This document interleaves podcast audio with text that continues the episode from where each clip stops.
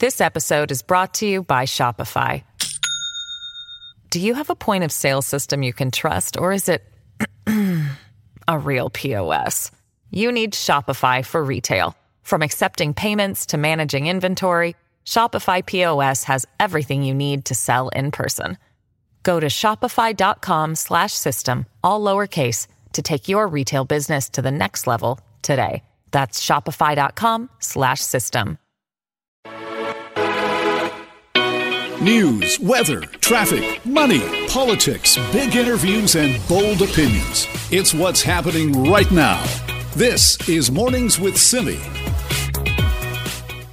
Thanks for being with us. Jill Bennett sitting in for Simi Sara. Well, people are still reeling, and understandably so, after the mass shooting in Uvalde, Texas, killing 17 children and two teachers. There have been other mass shootings in the United States as well in the past couple of weeks.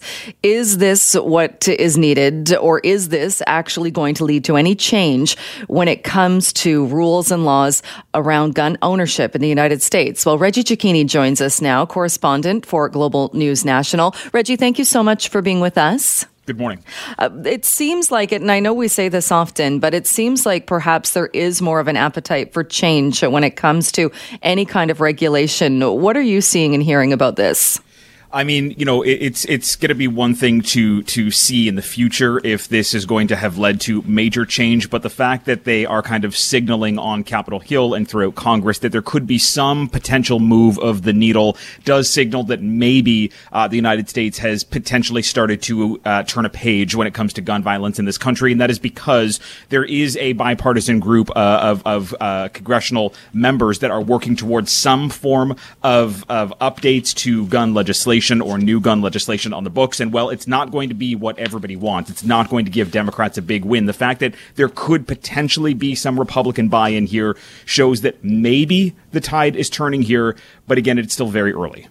And when you talk about Republican buy in, are we seeing voices that perhaps in the past have been adamant uh, opposed to this that are showing a little bit of movement there? A little bit here, uh, and and it goes to uh, leadership within the Republican Party. Mitch McConnell, uh, in the days leading uh, after the uh, Buffalo and Uvalde shootings, had tasked a uh, Texas Republican, a leading Texas Republican, to join Democrats to try and work on some kind of um, legislation, or at least to try and get this conversation rolling. John Cornyn is the senator from Texas, and you know there are conversations as to whether Republicans are actually interested in partaking in these. conversations conversations uh, to move them somewhere or solely so that they can say that they participated and then eventually back away like has happened before and then blame the Democrats for being too partisan. Republicans trying uh, is is not out of the normal if this is able to dig deep, if there is able to be some form of compromise when it comes to something like a background check or increased red flag laws. If that passes,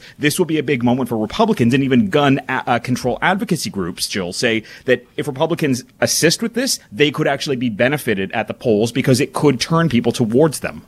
Right. And, and the two things you mentioned, and certainly what's being discussed, uh, I mean, I, I, suppose for some people in the States, they would view that as radical changes when it comes to gun laws or reforms. Uh, but looking at it, especially from a Canadian lens, it, it's not, uh, I don't think a lot of people here, or, or even people in the United States, uh, to, to, look at red flag laws, to look at background checks, those don't seem like extremely radical moves. They don't seem like that. But the problem is, is there's a faction within the Republican Party who will say that any kind of attempt to uh, legislate what is a constitutional right in this country is penalizing law-abiding gun-holding citizens, and that's where this fight really revolves around. In that the small minority of people oftentimes kind of get pushed aside uh, at the expense of the greater majority of people being the uh, the you know common sense gun law abiding citizens in the country. But that said, when it comes to how uh, Republicans and Democrats really feel outside of Washington in the broad electorate around the U.S., it is still the broad majority of Republicans. 77% of them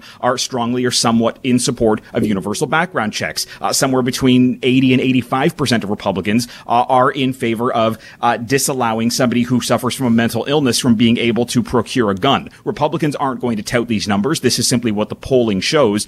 That is why there is so much confusion over why Republicans in Congress are going against what the broad electorate says. And if they opt to move in line with Democrats, that they potentially could find themselves getting additional votes when it comes to midterm season because these are measures that are broadly backed by the broad American public. Right. It does seem like a disconnect. And I mean, sad in a way that we're talking about it or the decisions being made based on getting votes, but it is politics. So that is obviously going to play into it. But uh, you would think if that's the case, then looking at those polling numbers, that's where the benefit would be, would be to support these measures. You would think that. But at the end of the day, the Republicans also benefit strongly from the gun lobby uh, and something like the NRA, uh, which pumps hundreds of thousands and millions of dollars into Republican campaigns, whether it's for Congress, whether it's for the president, uh, or whether it's just simply for ad buys. Uh, there is a lot of what Democrats call dark money uh, that really infiltrates politics and can stand in the way of gun legislation moving forward. I mean, look, this is a country that has watched Sandy Hook uh, be uh, in the middle of of a shooting incident, something like Pulse, something like Marjory Stoneman Douglas, and nothing ever changes, and that's because Democrats say the gun lobby simply gets in the way of being able to move things forward. That's why there is this kind of skeptical look at how uh, Senator Cornyn is involved with these conversations. He gets an A plus and a 100% rating from the NRA, yet here he is tasked with trying to figure out how to move forward with a potentially watered down version of some form of new gun legislation. These are conversations happening now. That's why we see we need to say see what happens by the end of the week and in the weeks to come as to whether or not any kind of legislation is actually going to have been put to paper. And do you think it is the reason that we're seeing those numbers when you say that it's one thing to look at what's being said in Congress, but when you look at the numbers polling of the American public, uh, do you think there is a connection between even looking at FBI numbers showing active shooter incidents in the United States? I mean mean, the number I saw was it was up something like 52% this year, uh, according to, to 2021. I mean, at some point, you, you've got to think people look at those numbers and think this isn't right. I mean, just since January 1st, according to the nonprofit organization Gun Violence Archive, there have been more than 240 mass shooting events in the United States just since the beginning uh, of the year. Again, you would think that that would resonate with the broad American public because when you're looking at numbers like that, it becomes harder and harder to find somebody in a city that may not have been impacted by gun violence. Uh, and even though the numbers are there, it becomes a difficult task for uh, Republicans in Congress to try and either break free from the money or to break and go against what the Constitution Constitution says about uh, this right to bear an arm, despite the fact that the constitutional language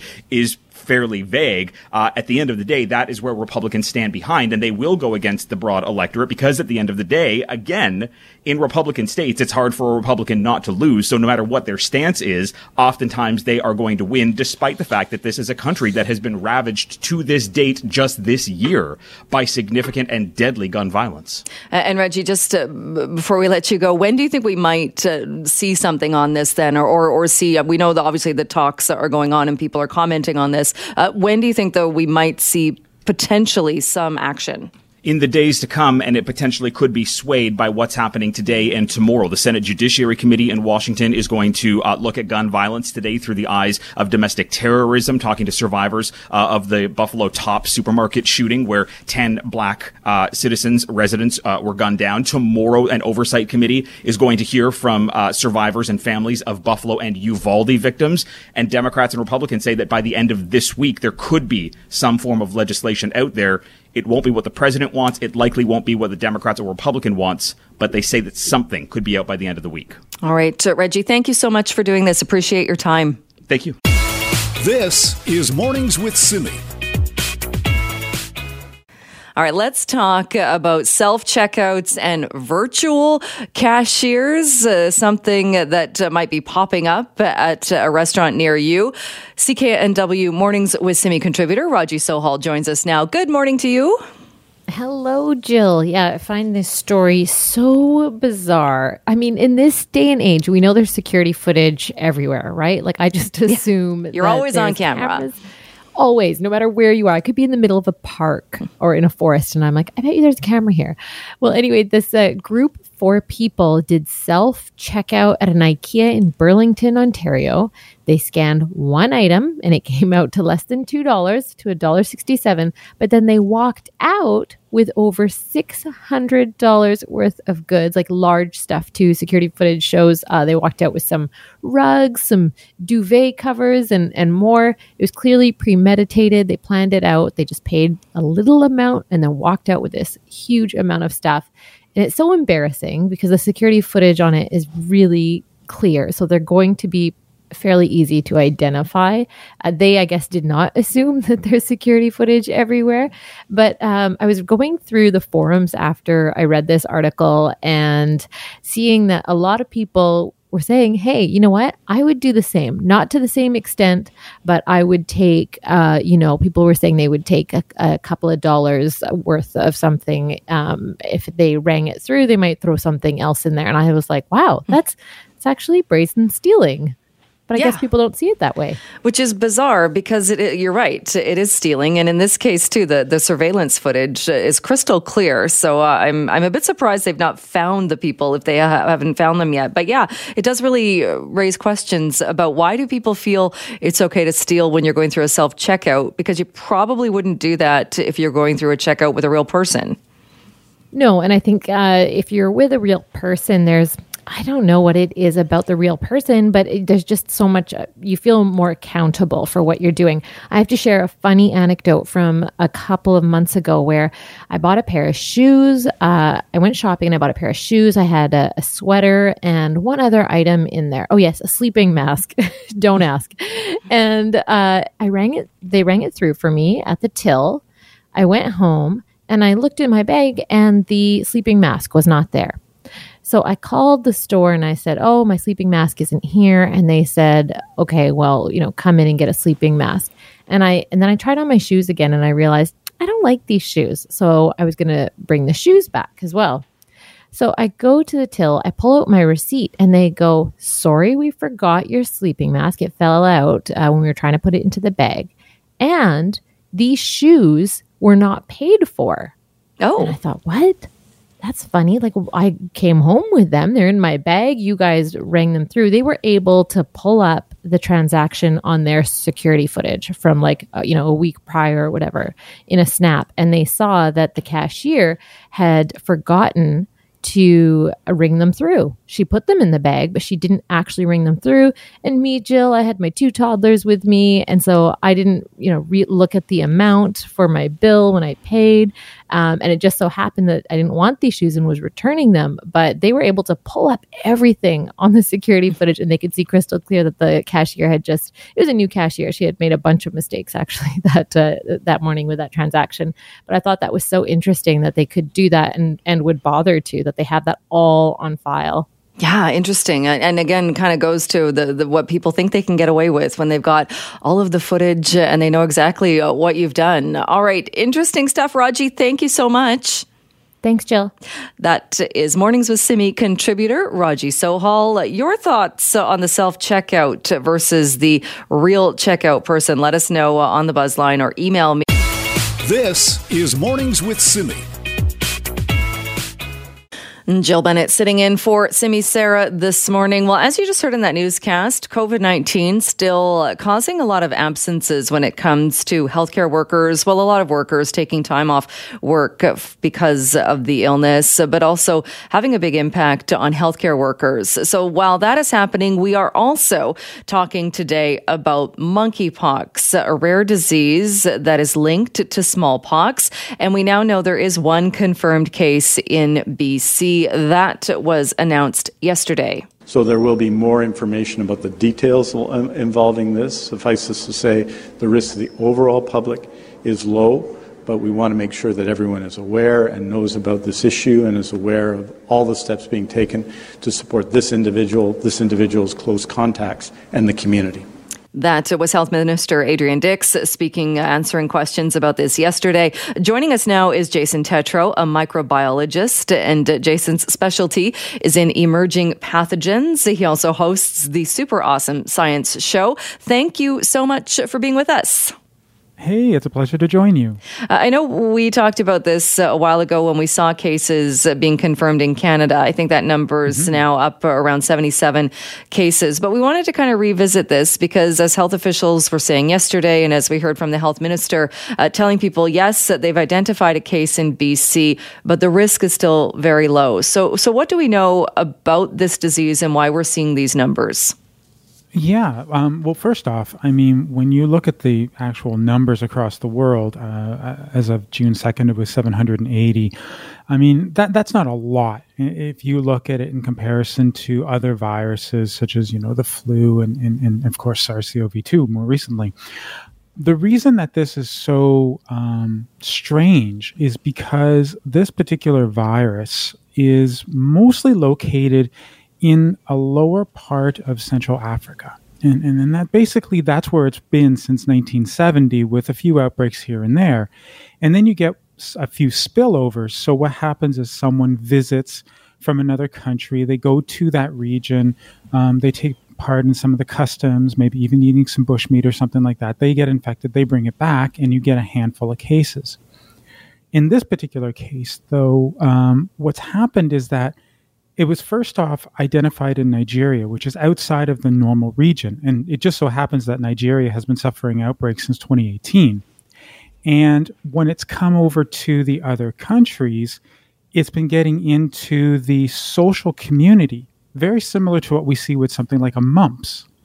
And that is why we're seeing this large amount of spread. And again, that large is only in context of monkeypox, not in terms of other viruses. All right. And, and this question keeps coming up as well. For people who were vaccinated against smallpox, do they have protection against if they happen to be a close contact now of somebody with monkeypox? Yeah, so the original smallpox vaccine would give about 85% effectiveness against monkeypox. That was sort of um, when it was tested, that's what we saw in terms of the numbers. We do have waning of immunity. And so you may not have 85% protection against full disease, but what will happen is you will become milder if you do actually get it. Now, of course, you can tell if you had the smallpox vaccine by essentially going onto one side of your arm and looking for that little pock mark, that little dent. I don't have it. I was born too late. Mm. Um, but if you don't have that, well, there is actually a, a vaccine that's out there right now. Um, it's called Jynneos um, and, and it does exactly the same thing, except it has also been shown to be incredibly effective against monkeypox. So we do have an option for a vaccine. Just at the moment, we don't need to do a mass vaccination campaign because, you know, 780 cases worldwide, it, it's, it's not much. 77 cases in Canada, it's not much. One case in British Columbia. So what you do is you vaccinate what we call a ring vaccination method, where people around the infected case get vaccinated so that it doesn't spread around. And then usually that stamps out or, or gets rid of that particular virus in that community.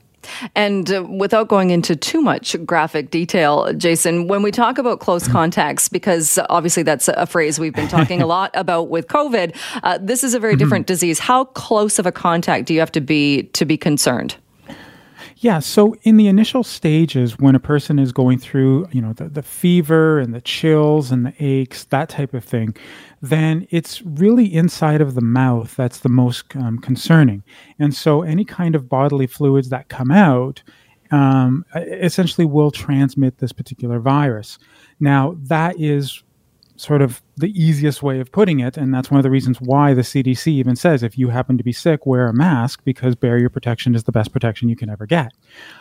If, however, you get to the point where the lesions, the little bumps that you have on your skin, um, scab over, well, those scabs are also infectious. And then it becomes contact. So you become contact with the scabs, or even if the scabs go into the air, that type of thing, which is why isolation is always so important when you start to have those bumps on your hands and fingers and, and toes.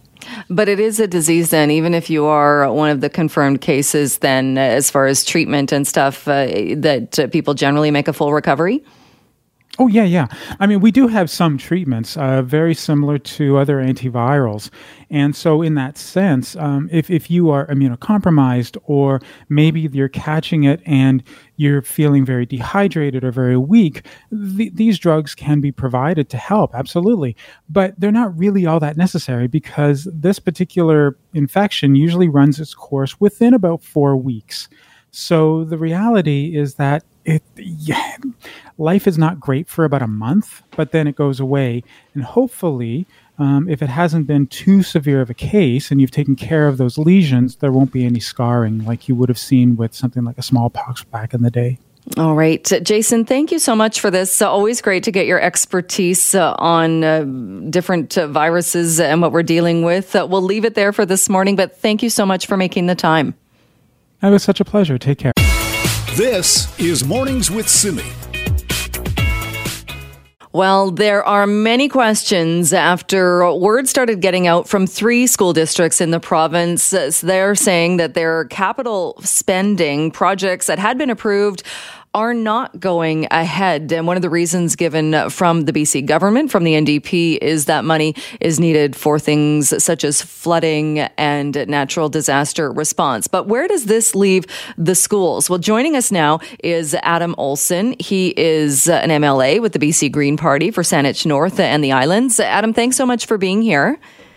Yeah, thanks for having me this morning. Uh, what was your response uh, when I know we first heard from the Mission School District, the Vancouver District, and Sooke saying that not only have they not had major capital projects approved, but they've also seen ones that were previously approved that appear now not to be going ahead? It's um, well, it's very troubling. You know, I think uh, the people in British Columbia have, have heard a lot about uh, the the rebuilding of the Royal BC Museum here in the in the Greater Victoria area, and and uh, the reason why I reference it is because for the last number of weeks, uh, this provincial government, Premier John Horgan, uh, Minister Melanie Mark, uh, they've all and and and I, and I believe actually Minister Jennifer Whiteside, the Minister of Education, have all said repeatedly that the government can, uh, and I think this is a direct quote, walk and chew gum at the same time. They can they, that the investment that's the billion dollar investment that's being made in the museum is not being put ahead of investments in in upgrading and making our schools more seismically safe because we have the capacity to do both. And now, after session is over, we're hearing that. Uh, from from school districts, they're they're writing uh, Minister Whiteside and and um, pointing out that uh, that one, no new major capital projects are being approved, and two, uh, projects that have been approved in the past um, for upgrading seismic uh, uh, seismic upgrades for schools, I should say, uh, are being deferred. Uh, the premier said yesterday as well that, well, he was caught off guard. He said, This is news to me. I'd like to see the correspondence. He said it certainly did not come from Treasury Board. We have no freeze in place. So, what are your thoughts on his response? Uh, well, I mean, you can see the letter in the same place that I saw the letter. It's posted on. Uh, it's certainly for the Victoria Vancouver School Board, I should say. It's posted on uh, on their website, um, and uh, it's a letter that they sent to his Minister of Education. So, um, you know, I think that uh, I think that, uh, that this government is is quick to stand up and and uh, defend their decision uh, here in the Greater Victoria area, and and to say that they have the capacity and the budget uh, to do uh, all of the work that needs to done to, to be done. Um, uh, but uh, I think we also have to trust uh, our uh, democratically elected boards of education as well, who are really struggling. I've heard from other boards. Um, the, the Victoria the Victoria School Board, as an example, is is struggling to be able to maintain its operating costs and, and maintenance costs are and deficits are are increasing every year in the Victoria School District. So we know that school districts are having a hard time managing the operating. Uh, this pro- provincial government has promised that they'd be there to uh, improve the schools and make sure that they're seismically safe for our for our children. Uh, and you know, I think that um, as we start to get to the bottom of of these letters that are being sent, uh, what we're seeing is uh, the government using arguments to uh, defend their decision with this museum project um, that, uh, frankly, they should be using to uh, defend the upgrades of uh, of schools where our children spend a uh, majority of their day uh, for a majority of their year. Uh, also, taking a look at the Sooke School District, uh, which uh, is uh, in your neck of the woods, I know, kind of. It seemed like such a disconnect with the premier saying that he said the direct quote was, We're putting up schools as quickly as we possibly can in the fastest growing district on Vancouver Island. But then we're also hearing that, yes, it is fastly growing to the point where it might have to go the route of portables. Yeah, well, I think that they've, if I memory serves me correctly, it's been a while since I, I saw their uh, correspondence, but I think it's three uh, elementary schools. That that uh, area, the West Shore in, in the Greater Victoria area, is growing uh, rapidly. I also know that there's you know discussions in the Lower Mainland around uh, the Broadway plan and, and the potential for for putting many, many, many more students uh, in that area as well. And so, you know, as this provincial government is looking at that and and and excited about the opportunities. I think they are for um, for these uh, rapid developing areas. They need to be prepared to stand up and and uh, and put in place the resources to support those developments. So where we see communities uh, rapidly expanding, like the West Shore, uh, like the potential in some areas of the Greater Victoria, uh, Greater Vancouver area. Um, you know, I think that uh, none of these developments, none of these rapidly growing communities can grow without the provincial government as partners.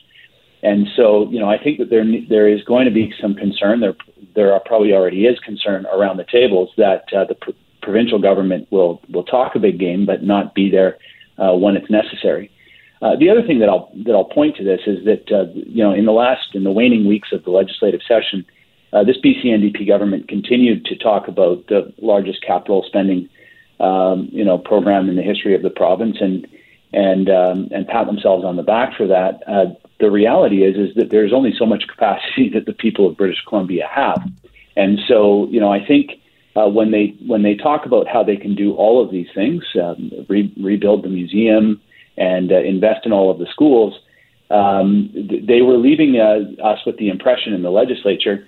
Uh, that they that there's near endless capacity to continue to borrow money against our future to, to do all of these projects, and there's certainly uh, um, I think, a, a, desire and a need for these projects to happen. However, you know, I think that there there needs to be some um, recognition that, and th- I think this was the point that we were making in the legislature with with respect to uh, the museum redevelopment project, was that there is a capacity that British Columbia's uh, borrowing capacity has, and uh, and it appears that uh, while the BC NDP wanted us to believe that it was uh, endless in, in the legislative session only a, a, few short days after the legislature, legislature shutters for the week uh, for the um, summer, I should say, adjourns for the summer. Uh, we're seeing uh, school districts around the province and notifying uh, their constituents, their their uh, students, and their and their families that um, that in fact some of these uh, seismic upgrade projects have, have been deferred. All right, Adam Olsen, we'll leave it there. Thanks so much for your time today. Yeah, thanks a lot for inviting me. Have a have a wonderful day. This is Mornings with Simi. This episode is brought to you by Shopify. Do you have a point of sale system you can trust, or is it a real POS? You need Shopify for retail. From accepting payments to managing inventory, Shopify POS has everything you need to sell in person. Go to shopify.com/system all lowercase to take your retail business to the next level today. That's shopify.com/system. Jill Bennett in for Simi Sara for the next couple of days. We have been talking a lot about seismic upgrades when it comes specifically to schools. Certainly other buildings in BC could use an upgrade as well, but we've been focusing on schools with word that three districts at least have come forward saying, hey, wait a minute. Not only are we not getting capital spending that we were anticipating, in some cases, projects already approved, we've now been told they are frozen. So one of the reasons we're talking talking about this, of course, is because we've been told that living in this region, the big one is going to hit at some point.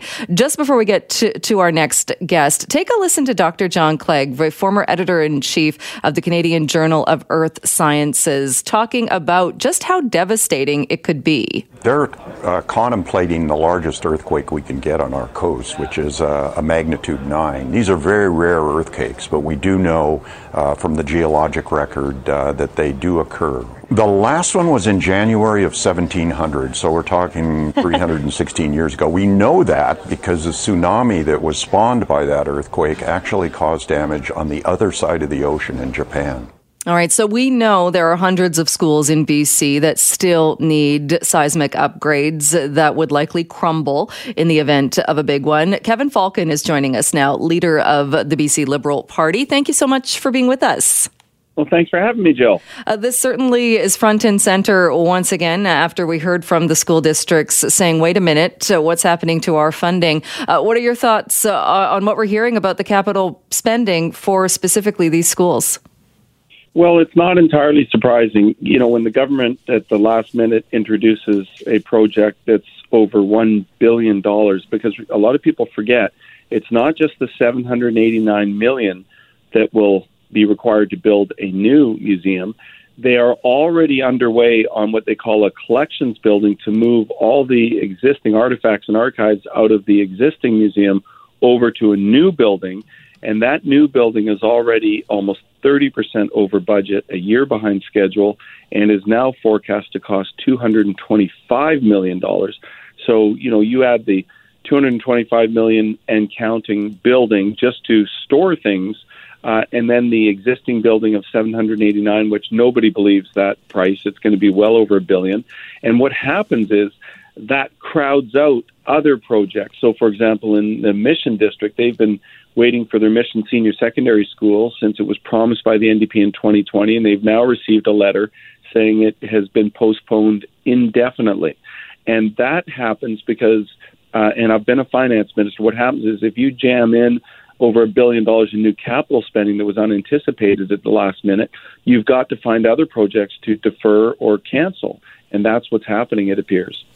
Uh, why is it so difficult, do you think, then? Like you say, you've been, uh, been a finance minister, you've been a member of, of government uh, for many, many years. Why is it so difficult to get schools in this province seismically upgraded? And, and I ask you, looking at a story back, this is a story from 2016 in the Globe and Mail. I mean, it's just a flip of what we're talking about today. The headline being the BC government has dragged its feet on seismic upgrades for the province's schools for political reasons, says the opposition New Democrats. It seems like it just goes back and forth. Yeah, look, I, I, first of all, it does take time, and we have to understand that. Um, you've got to do the assessments, and then you've got to prepare the business case, and then you've got to get the approvals, and then get the construction contractors in there doing the work. So it's not something that happens overnight for sure, but we've made a lot of progress, um, like a lot of progress. Hundreds of schools that have now been successfully seismically upgraded, uh, and it does take time for sure. But I, I think the challenge that people struggle with here is that um, one of the ways we make decisions on which schools to seismically upgrade is based on their rating, and the rating is, you know, the higher the rating, the the more um, uh, it needs to get, you know, immediately upgraded because it's more risky. And the irony is that the Royal BC Museum, of which they argue needs to be seismically upgraded, and that's apparently the main reason they're doing this, it has an overall good rating. Um, it's actually quite a, it, you know, for those that are really dorky about this stuff. It's got a 0.35 overall rating, whereas many of the schools average 0.50, which means the higher rating means they are higher seismic risk. And so it just seems, again, the priorities all wrong. If if government uh, wants to focus on getting their priorities right, then they ought to be investing in healthcare and education and not be going ahead with the museum that nobody asked for and nobody wants. Uh, but even looking back, I get what you're saying. Of course, these projects take time. But even looking back at the previous Liberal governments, of, of, which you were a part, all of these seismic upgrades were supposed to be done by 2020. It was a program that started back in 2004. And here we are today, and there are still so many that don't have the work done. Yeah, it's true, and it, it it just it takes time. Honestly, I'm I'm not. It's like building schools too. It's the same thing. Some of these seismic upgrades are literally almost like rebuilding a school.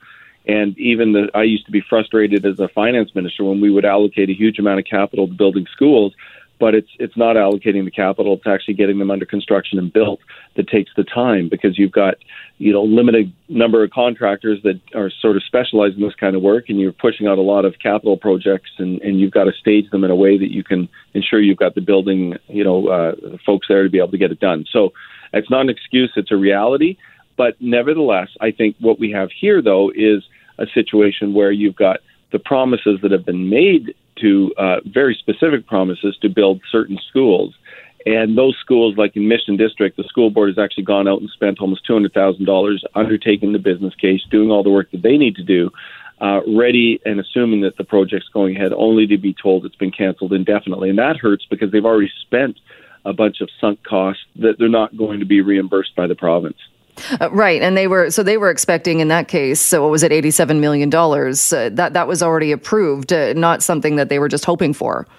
That's right, exactly. And so I think that's that's where it really hurts. And so when they when they ask the question, like, my goodness, um, why has this been canceled? And same with other districts, like Vancouver is was hoping that. Uh, you know, they had size, approved seismic projects at David Thompson Secondary, False Creek Elementary, Killarney Secondary, et cetera.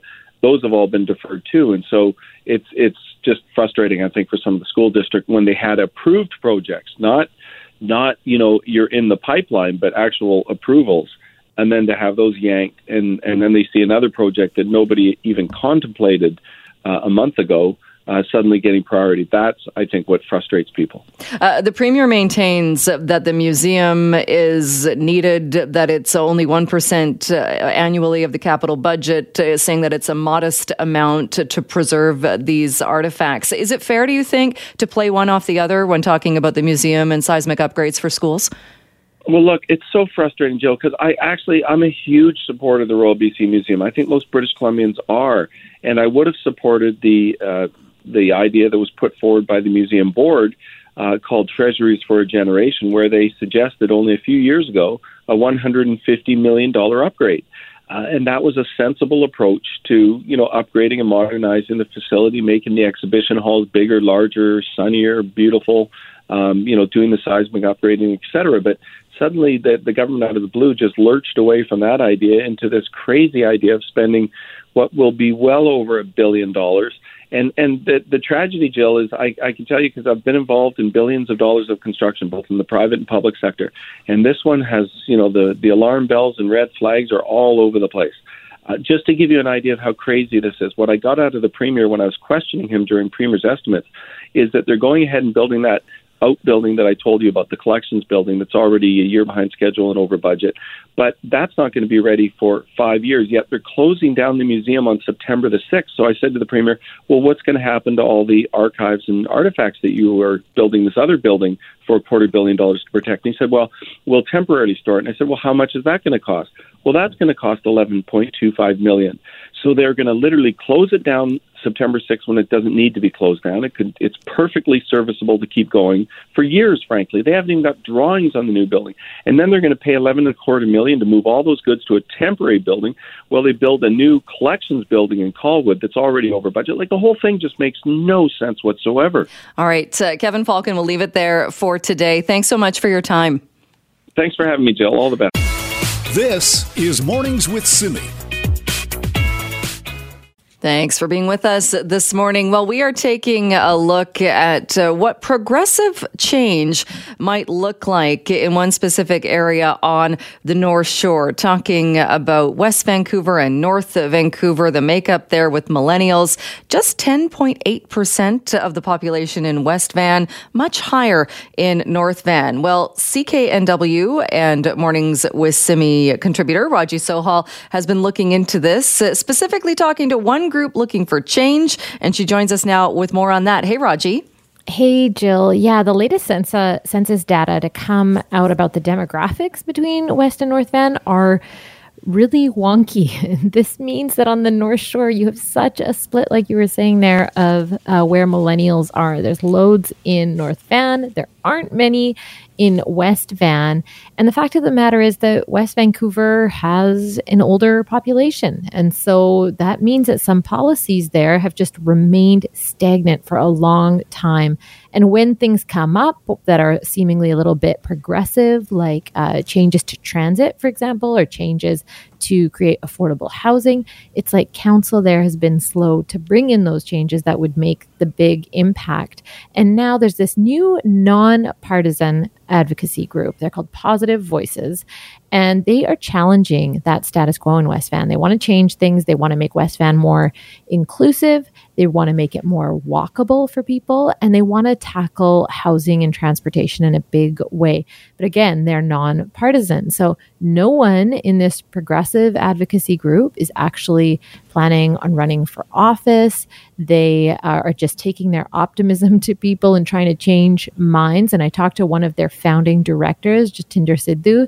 He lives in West Van with his family. They actually came from the UK a number of years ago and they uh, walked around West Van. They liked West Van. They thought, hey, this is going to be a great place to live. But they were actually uh, astonished by how much fear they encountered in people about change, about changing anything in West Van.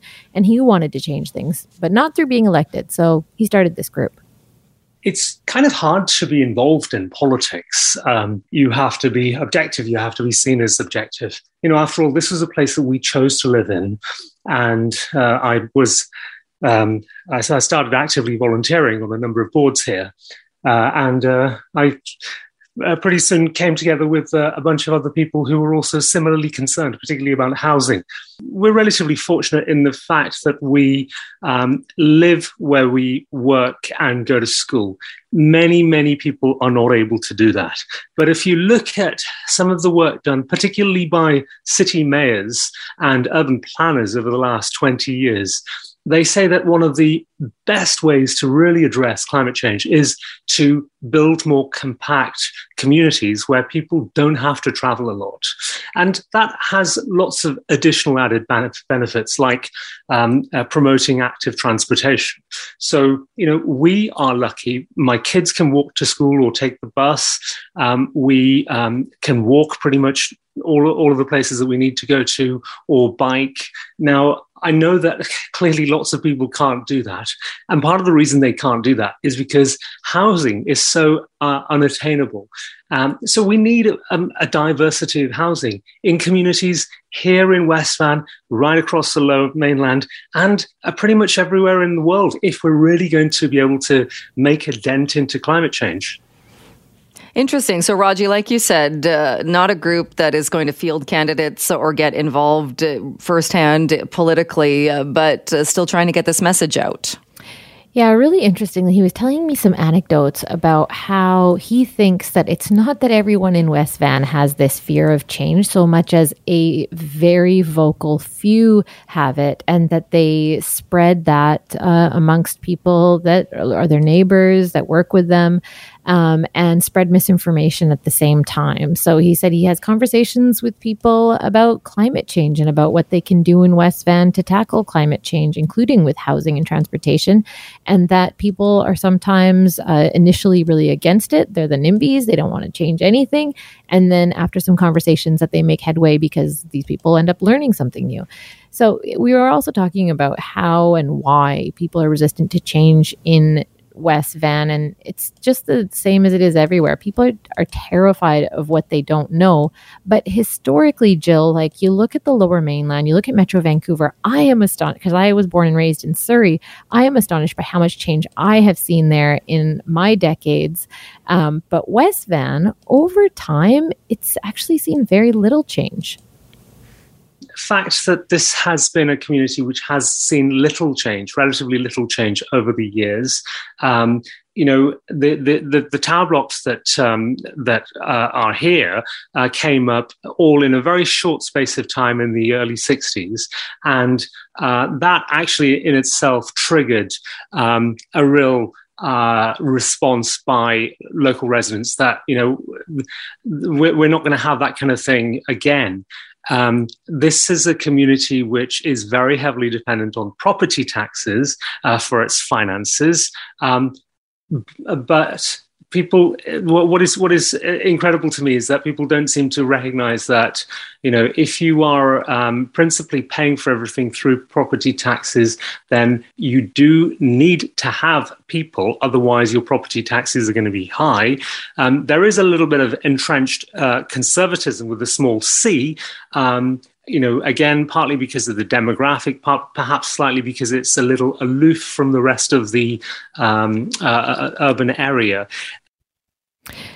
Yeah, Jill, I think that we are going to see change in West Van. We can't have a municipality be so unchanging when everything else around it is changing. And I think that attitudes around, especially transportation, are starting to change in West Van, and people are starting to think about how much traffic there is now, uh, given that the population has increased on the North Shore dramatically and people are going between here and uh, Vancouver all the time, and we can't just all be in single occupant vehicles. So I think I think we're going to start to see some change just because we have to.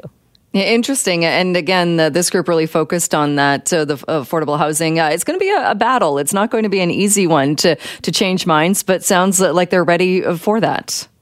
Yeah, and I mean they're called positive voices. They're clearly optimistic.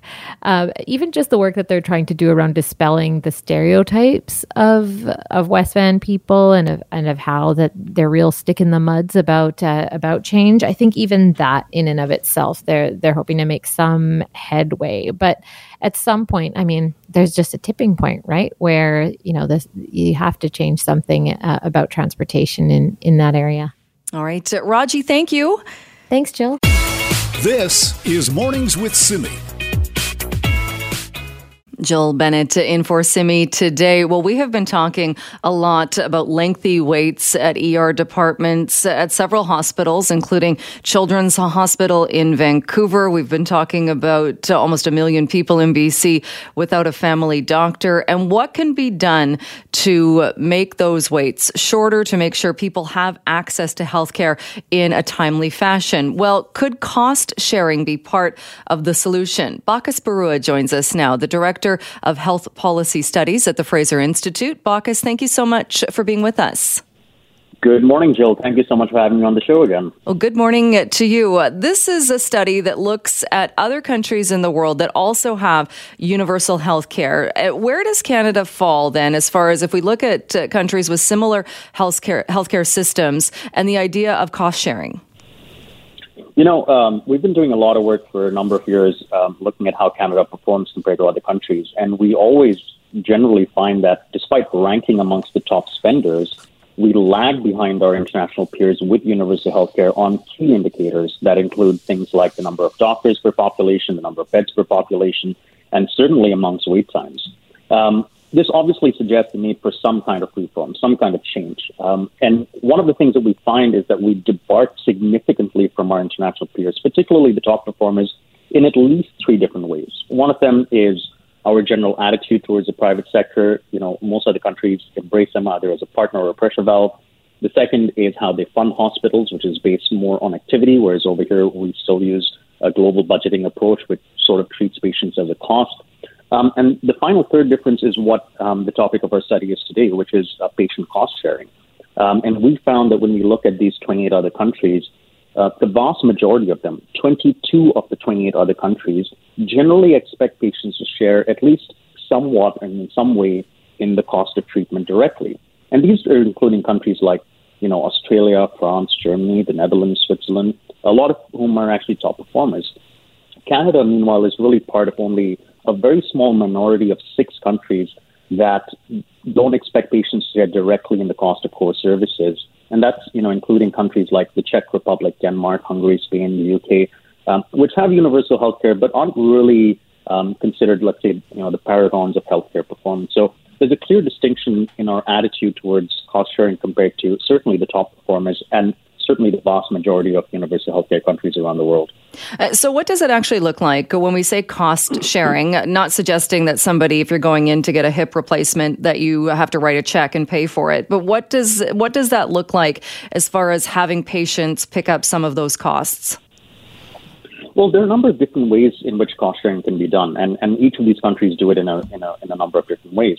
Um, there, there, are three specific instruments that are commonly used. Uh, the first is a deductible, which is less commonly used actually, where you sort of pay the first, you know, let's say two or three hundred dollars out of pocket, and then once that's done, insurance insurance kicks in and pays everything else.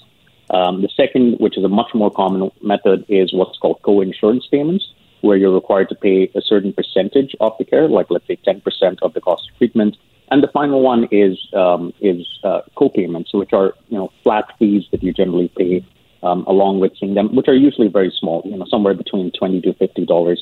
Um, and it's important to mention that in all of these countries, uh, they do have, they do understand that you know you want to incentivize the more appropriate use of care to reduce excess demand, but you want to make sure that this doesn't impact uh, unduly impact um, a vulnerable population. So all of them have exemptions for vulnerable populations. All of them have often exemptions and and, and uh, smaller subsidies for uh, older individuals. Uh, they all have uh, have very generous safety nets, and they generally have what are called um, caps on out-of-pocket spending. So as soon as you know, let's say you've you've been recorded to spend five hundred or thousand dollars in many of these countries, um, you're no longer required to share anymore in the cost of treatment. And it's really trying to balance those two incentives, which is incentivize appropriate care, reduce uh, and and thereby reduce um, demand for uh, you know potentially inappropriate and, and unnecessary care, while protecting vulnerable populations. Right, because one of the concerns I would imagine would be if somebody is in a population where where you're you don't have the money to pay, you wouldn't want to see people then not getting necessary health care because they can't afford it. Oh, absolutely. You know, I mean, these are all countries with universal healthcare that have committed to the same goal of trying to ensure timely access to care regardless of ability to pay. And whenever, you know, we talk about cost sharing, it's always within the same breath that you want to talk about generous safety nets for these populations. Uh, you know, nobody wants to have um, these vulnerable populations have undue financial barriers, but at the same time, we want to incentivize the appropriate use of care, and that's exactly what all of these other countries do. And you know, if we look at you know even the list of the of the top ten top performers that we have, eight out of ten of them use them. And in a lot of cases, that actually results in you know better performance on a number of different things, including wait times. So when we look at all the countries that have shorter wait times in Canada that we have uh, data for, I think just about all of them, if not all of them, have some form of cost sharing and co-payments. And these these these numbers are quite staggering when you look at the differences in wait times. You know, in Canada, in 2016. So we'll go back to before the pandemic, you know, so that we, don't conflate our numbers there. About 18% of, of Canadians reported waiting longer than, than four months for elective treatment. By contrast, in Australia, that was 8%. In France, it's 2%. In Germany, 0% of patients were waiting that long. But if you look at, you know, the sort of policies, in Australia, you know, for specialist care, uh, patients can pay up to 15% for specialist treatment. Uh, in France, it's up to 20% um, for GPs. Uh, in the Netherlands, there's a 385 euro deductible. In Germany, there, there are co-payments for, for hospital inpatient days. And again, all with safety nets and, and, and caps.